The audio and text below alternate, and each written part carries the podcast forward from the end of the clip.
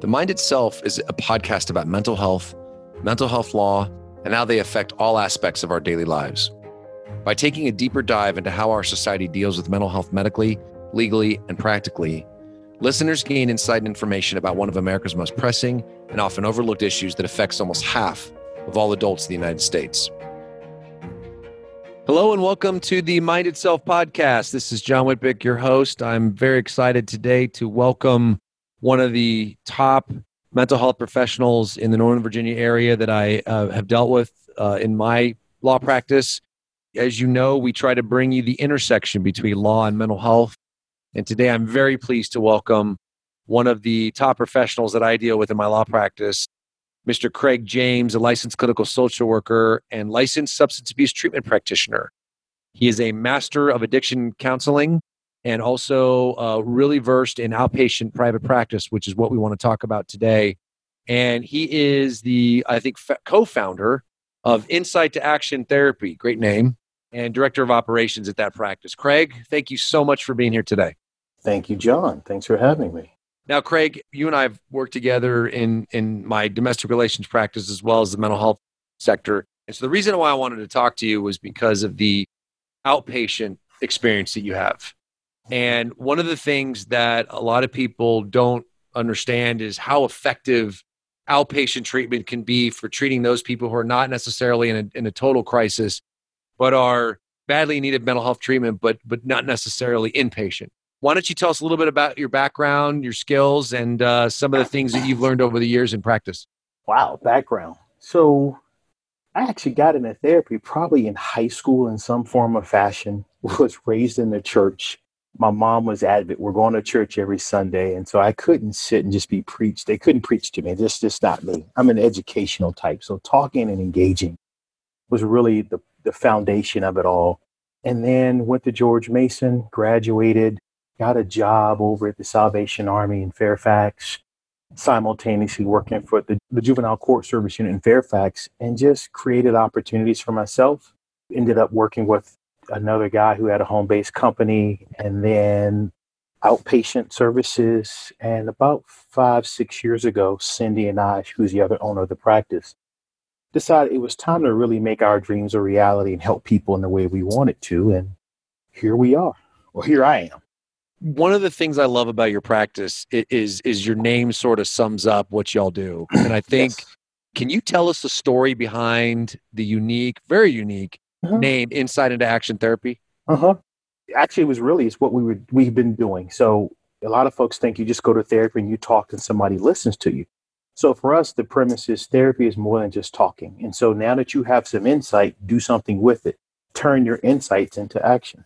Right. Because one of the things I notice, uh, certainly in cases involving mental illness, is that's the lack of insight that is mm-hmm. the biggest block on someone acknowledging they need help and getting help, obviously, right? Right. So once you have that insight, you take it to the next level and turn it into action. And that's mm-hmm. the premise behind your practice. I love that's it. That's fantastic. And yeah. of course, Cindy Turner, your your partner, is also outstanding what she does. Craig, you have a lot of experience with folks going through the court system. Yes. You are working you work in the public schools, local businesses.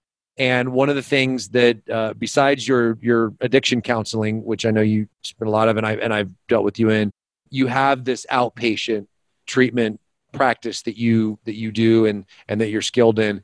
Um, can you first explain, other than the fact that you're in a hospital, not in a hospital, what are the different key differences between inpatient treatment and outpatient treatment for mental health? Mm-hmm.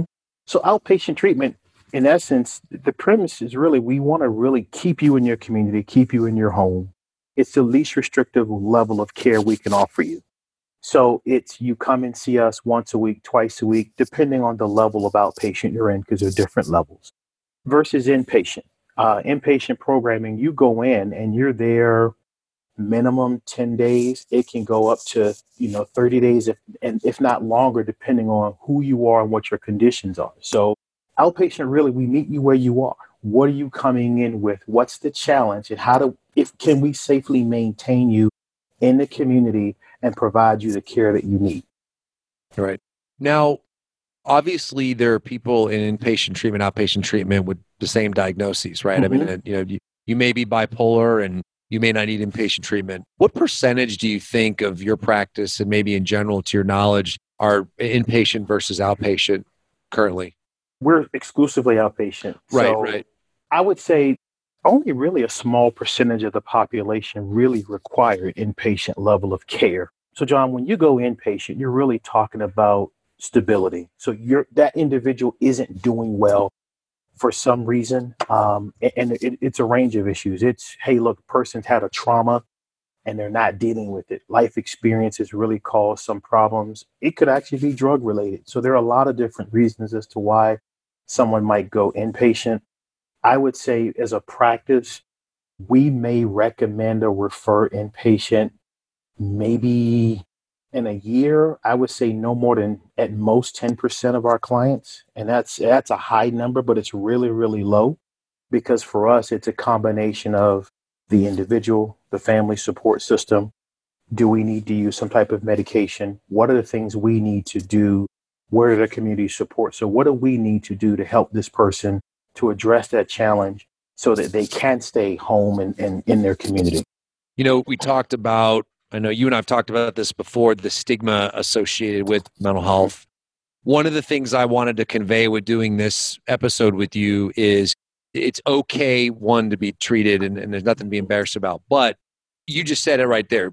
10% of your practice you end up referring to inpatient. I know you don't do inpatient, but you refer. Mm-hmm. So it really the vast majority of those that are going to be treated for a mental health issue are going to be doing it outpatient. Yes. They're going to be living their life, working, playing, and living, but adding to that a dimension to to help them through the disability or the the situation they find themselves in, right? Mm-hmm. Correct. Um, Craig, tell us if you would, are there different levels of inpatient, maybe different intensity levels of, of outpatient treatment that mm-hmm. you deal with? So I'll, let me give you the entire spectrum. Um, Perfect. So the lowest level is outpatient. That might be a therapist once a week, maybe every other week, about a 50 minute to an hour long clinical session. Under that therapeutic outpatient level, you can do therapy. It might be a uh, medication management with a psychiatrist. Primarily, that's really outpatient on its on its axis. So let me say that might be outpatient. We also might include group therapy. So you're looking at potentially outpatient for individual therapy. It might require medication management. It also might have a level of support with, with group. The next above that would be an intensive outpatient. We use the acronym of IOP. That level of care, you're looking at about three to five times a week, three to four hours, maximum about 12 hours of, of on an IOP level of care. The next level above that even more intense is what we call a PHP or a partial hospitalization program.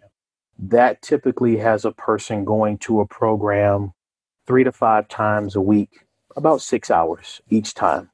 Those programs last, depends on the, the person and the situation, but you're talking at a PHP level of care, maybe two or three weeks in length.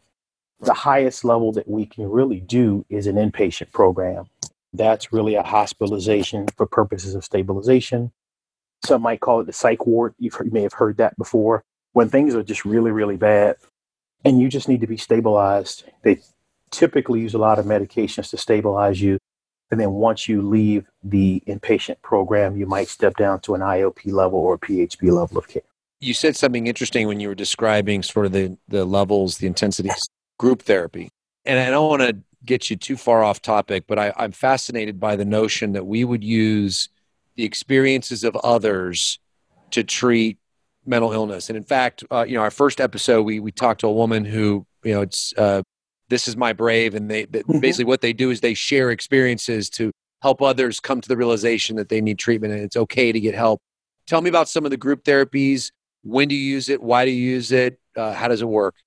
it's actually probably the, one of the best ways to get somebody better, whether it's mental health or substance use related, because often you you decrease stigma. Number one, number two, it's a shared experience, and so I don't have to be embarrassed uh, about what I'm going through. So it's somebody just like me, and not only are they just like me, they can give me advice, they can give me their experiences. And even in the context of group, which I think is important, you really have two types. You have what's an open open group and a closed group. A closed group being we all start and stop at the same time. The open group format, which is when we've run them, we typically run them in an open format. Everyone's in a different place. So I might have a person who's just starting out in a group with somebody who's been there for four, five, six, seven weeks. And the fact that that senior person, they can say, oh man, yeah, I was there before. Here is what I've done. Here, here are the setbacks I had. And so that shared experience really helps the group. It, it's a reminder for the person who's been around, and it's actually supportive for that new person. If you even just think about it, taking it outside of mental health, we all have group experience families, friends, coworkers. And so we all come together collectively for a mission, for an objective. So group therapy for mental health is just like that. It's the same same concept. Excellent. You know, it, one of the things that I've experienced, you know, in, in, in some of these practices is the, the the desire for you know people want to hide the fact that they suffer from a mental health issue. Obviously, it's embarrassing. They were raised a certain way. And things are getting better in society, but I would still argue that the stigma associated with mental health is is one of the biggest impediments to treatment for sure. And of course, when you're going through a divorce or a custody or something like that, the last thing you want to be thought of is disabled or mentally ill because it can mm-hmm. affect your ability to, to win your case. However, you said group therapy was so effective. How do you get someone past the embarrassment, the the reluctance, the mm-hmm. the hesitation to share their story with others? So that's actually a really good question. A lot of times folks will say, I don't want to be in group, I don't trust group right? I'm private. I say, okay. And I'll honor that. And I'll usually ask people, would you just do me a favor? Would you come to this group? I'm there. I know your story. So you have a an ally in me. Come in and sit in. Give me two sessions. And if it doesn't work, that's fine. We will go back to individual. And I usually also will say that first group, that new person, I don't really have them share anything. A lot of it is just really them watching that process if you've got a really effective group, the dynamics that that group, those other members will pull that other person in, and they'll share their experiences. It, it's it's a lot of it's predicated in an ask. Would you do this for me? Here, and I usually will explain. I'm thinking this because of X, Y, and Z. Yeah, and it's the fact that they have a clinician in there who's supportive, and just we want to get through the. It's a we statement, so I want to get through this with you. Right, right a lot of what you do in outpatient treatment is substance abuse counseling, right? Yes, about a half. Yeah. Okay. So, if you don't mind, let's talk a little bit about the difference between obviously substance abuse is a mental illness, just like anything else. Certainly under Virginia law, it is, um, and and laws in lots of other states. First of all, if you are, let's let's just take alcoholism for a second. So, what's the formal clinical diagnosis or definition of alcohol being an alcoholic? The DSM 5 would say we break it down into mild, moderate, or severe. So it would be an alcohol substance use disorder, severe, mild, or moderate. The DSM gives us criteria which we would use to diagnose the severity of where a person is. Right. But that's the DSM kind of gives is the framework. It, it teaches us exactly how to diagnose some of it, and much of it is really based on self-report. Right. So, would be a severe alcoholic, for example? Two things I'd be looking at withdrawal symptoms. Um, so, somebody right. who is, when they stop drinking, they're having physical withdrawals. I also might be looking at issues of tolerance, which means I need more of the substance to get what I used to feel. I might be looking at factors that that the family's having an issue, the person isn't performing as they used to, really life disruption. Right.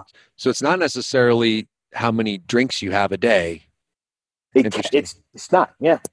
It, yeah. There are a lot of factors in, in it. I think the DSM has 12 factors that we can look at to consider. Right. a person has to meet six of those factors. You know, my back of the napkin guess at this would be if you're mild, you're just, it's a similar factors. They just aren't a less, they're just lesser in, in severity. Is that right? Correct. Okay. Here, well, look at it this way. Since we're talking about alcohol, mm-hmm. interesting fact. So only about 6% of the population meet criteria for a severe substance use disorder or an alcoholic is the term people would use. Right. 6%. If you think about numerically, that's about the population of Florida. However, it's a lot of people though. yeah, it is. It's a ton of people. It's about 12 million. Yeah. But for those who are struggling with alcohol use disorders, that mild to moderate, we're talking about 22%, which is about 90 million people. Mm-hmm. And so, with therapy, whether it's for mental health or for drug and alcohol issues, it's not a one size fits all. So, while a person who's severe may need a higher level of care, I've got to understand that versus the person who's mild to moderate. They may not need that intensity, they may need a different level of care, a different type of support. And as therapists, that's really our responsibility is to assess and based on that person's challenges, we got it. We're supposed to set up that program for them and help them figure out what's really going on. So there are people that I experience in my law practice that do drugs, of mm-hmm. course, but by far and away, the most severe addictions that I see in you know just day in day out is alcohol and pornography. Those mm-hmm. are the two most intense, most litigated substance abuse issues, and I'm not sure pornography is substance abuse, but it's an addiction. Mm-hmm. Um, so sticking with the alcohol second as, as a good example of, and, and a frequent example, if someone is a severe alcoholic that doesn't need inpatient, what are some of the, the tools that'll be used and what sort of outpatient therapy modalities would, would be done mm-hmm. to help that person through and recover? We would be looking at a combination of individual therapy. I might be looking at group therapy because, again, I, there's a ton of value. There's always self help groups like 12 step facilitation. We might even be looking at some type of medication to deal with temptations, uh, naltrexone, Vivitrol. So there are medications and shots that people can use to deal with that temptations, I should say cravings. Right. So there's a lot of things that we can put into place. A lot of it is our psychiatrist here says we talk a lot about structure. And I think a premise, I know a premise that we I really live by is treat the person, not the disorder. Right. I've heard that. what does this individual exactly right. need? And, and that's an approach that I that we take that I really talk to my colleagues about taking is we know what the diagnosis is. Let's treat them to get them where they are. Uh, but so back to your question, really about creating a, a, a recovery program that's specific to that one person. Yeah. So a subjective approach to treating what is a problem that strikes tens of millions of Americans, obviously the statistic is 74% of people who present in inpatient programs are presenting for alcohol use disorders. That's incredible. Mm. Incredible. Now, let's say you're you know on the other end of the spectrum, you're you're drinking too much, you sort of gotten away from you and you want to maybe you have increased tolerance and some of the other factors. What's a more mild uh, outpatient treatment for someone on the other end of intensity? I'm going to probably look at I may look at all the other things, but not as intense. So it a lot of focus on that person who's really struggling. Mm-hmm. I look more less at what you're doing and why. You know, mm-hmm. the metaphor that I love to use with clients is the metaphor of an iceberg. We know that much of a mass of an iceberg is below the surface. So above the surface, we see that you're drinking too much. Okay, why? Are we dealing with anxiety? Is it stress at work? Relationship problems, depression? What do you, what's the benefit to this? What is alcohol doing for you? People will, some facts, clients will say, well, it's doing nothing. I'm like, well, if it's doing nothing, then why do you keep going back to it? You go back to it because it's right. a value, right? Right. Talk about that value. Let's address those underlying challenges. And then we probably address the alcohol indirectly. We don't have yeah. to say, don't drink. Let's look at the why. Why are you doing what you do? Let's understand that and let's let's address that. Right. No, and and and being that it's so common, and I see it so often in every area of law that I practice, and all my attorneys practice, um, that's very helpful to. Uh, and I assume that that what you're saying about treating addiction for alcohol is very similar to what you would say for other substance abuse issues as mm-hmm. well. Correct? Yeah. We're about to legalize marijuana in in Virginia. yes. Uh, uh, the the bill has passed both houses of the legislature and is likely to be signed by the governor. So I imagine your substance abuse, not to comment on the policy, that I'll let people debate that in Richmond, but yeah, I, I assume we're going to be seeing much more substance abuse treatment coming out on that as well. So, so Craig, now we talked about outpatient treatment in light of substance abuse. Let's talk about it in the sense that someone's been diagnosed bipolar or you know very depressed. Um, some of the more common mental health issues we see. Tell me about you know some of the things that you'd be looking at for an outpatient treatment program for for someone who's not substance abuse more more on the lines of, of a formal diagnosis mm-hmm. of a mm-hmm. mental illness mm-hmm. A lot of, I think for me at least, and what we tend to look at here is the person who's been diagnosed. The diagnosis is very helpful because it gives you a snapshot of that person's behavior. But does the person accept that diagnosis? They can be diagnosed with a lot of things, with different diagnoses. But if they fight it, then the diagnosis doesn't matter. But let's say they they they uh, they've accepted it. What does that then mean for them moving forward? How does that affect? What's the impact? Uh, and a lot of it is talking through that.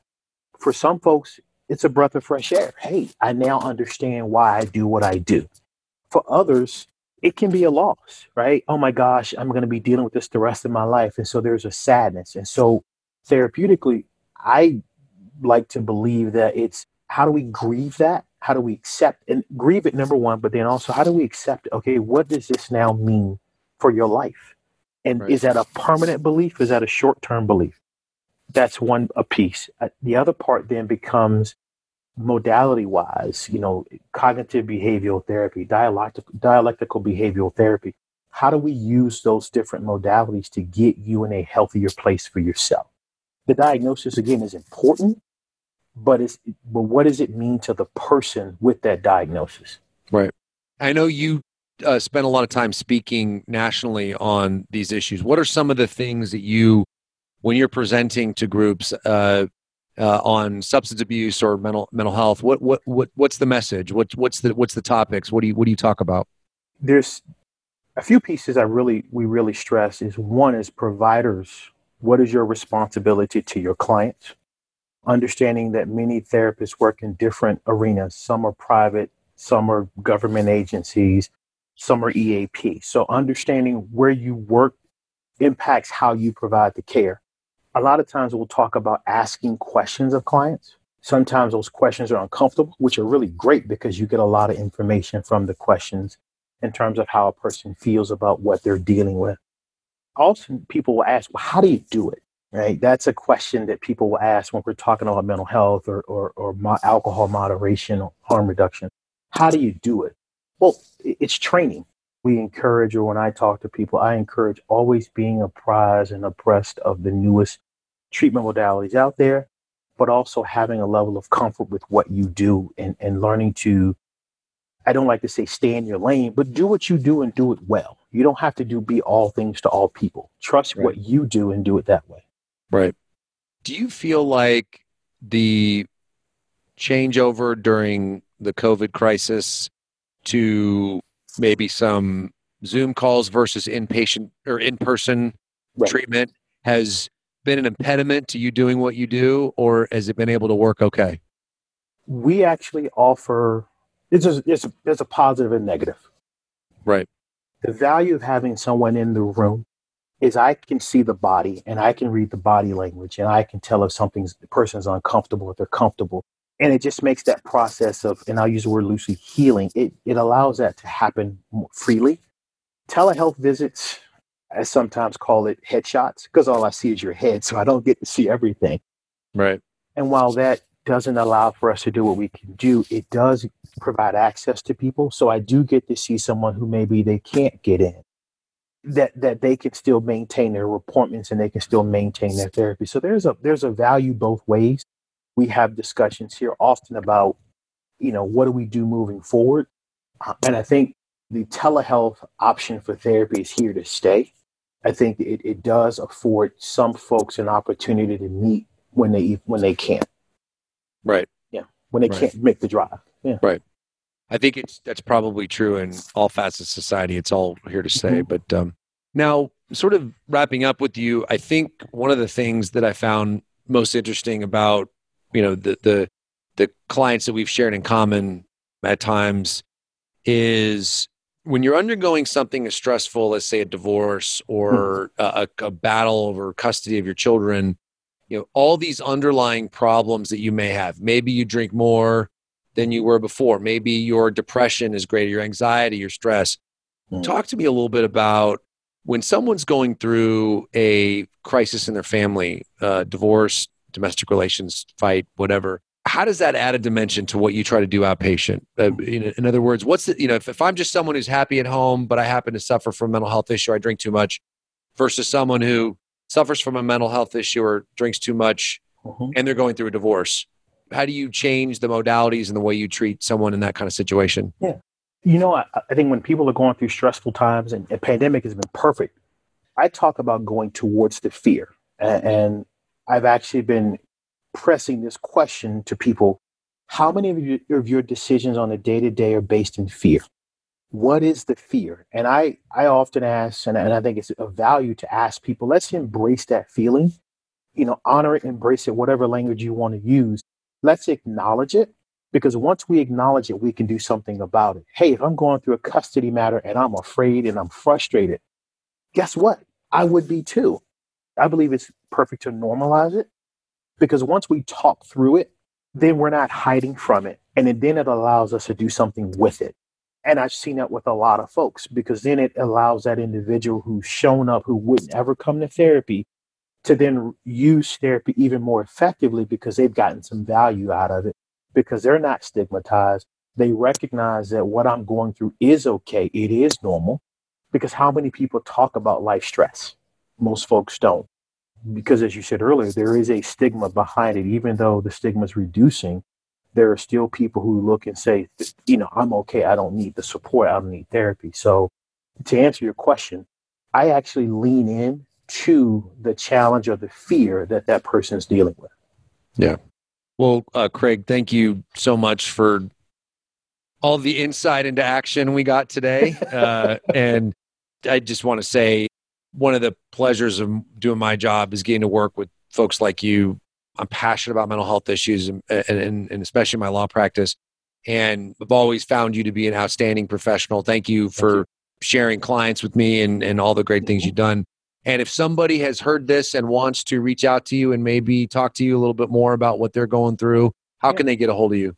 They can uh, reach me at, on the main line at 703 646 7664, or they can reach out to me on the website at uh, www.insightactiontherapy.com. Very good. Craig James, thank you so much for your time and uh, look forward to talking to you again soon. Thank you, John, and thank you for doing this. The Mind Itself podcast is unique in that we look at the intersection between mental health and the law and how it impacts you. Subscribe on iTunes, Spotify, Google Play, or wherever you listen to podcasts. And be sure to leave a comment, rate, and review and share with someone you know. Thanks for listening.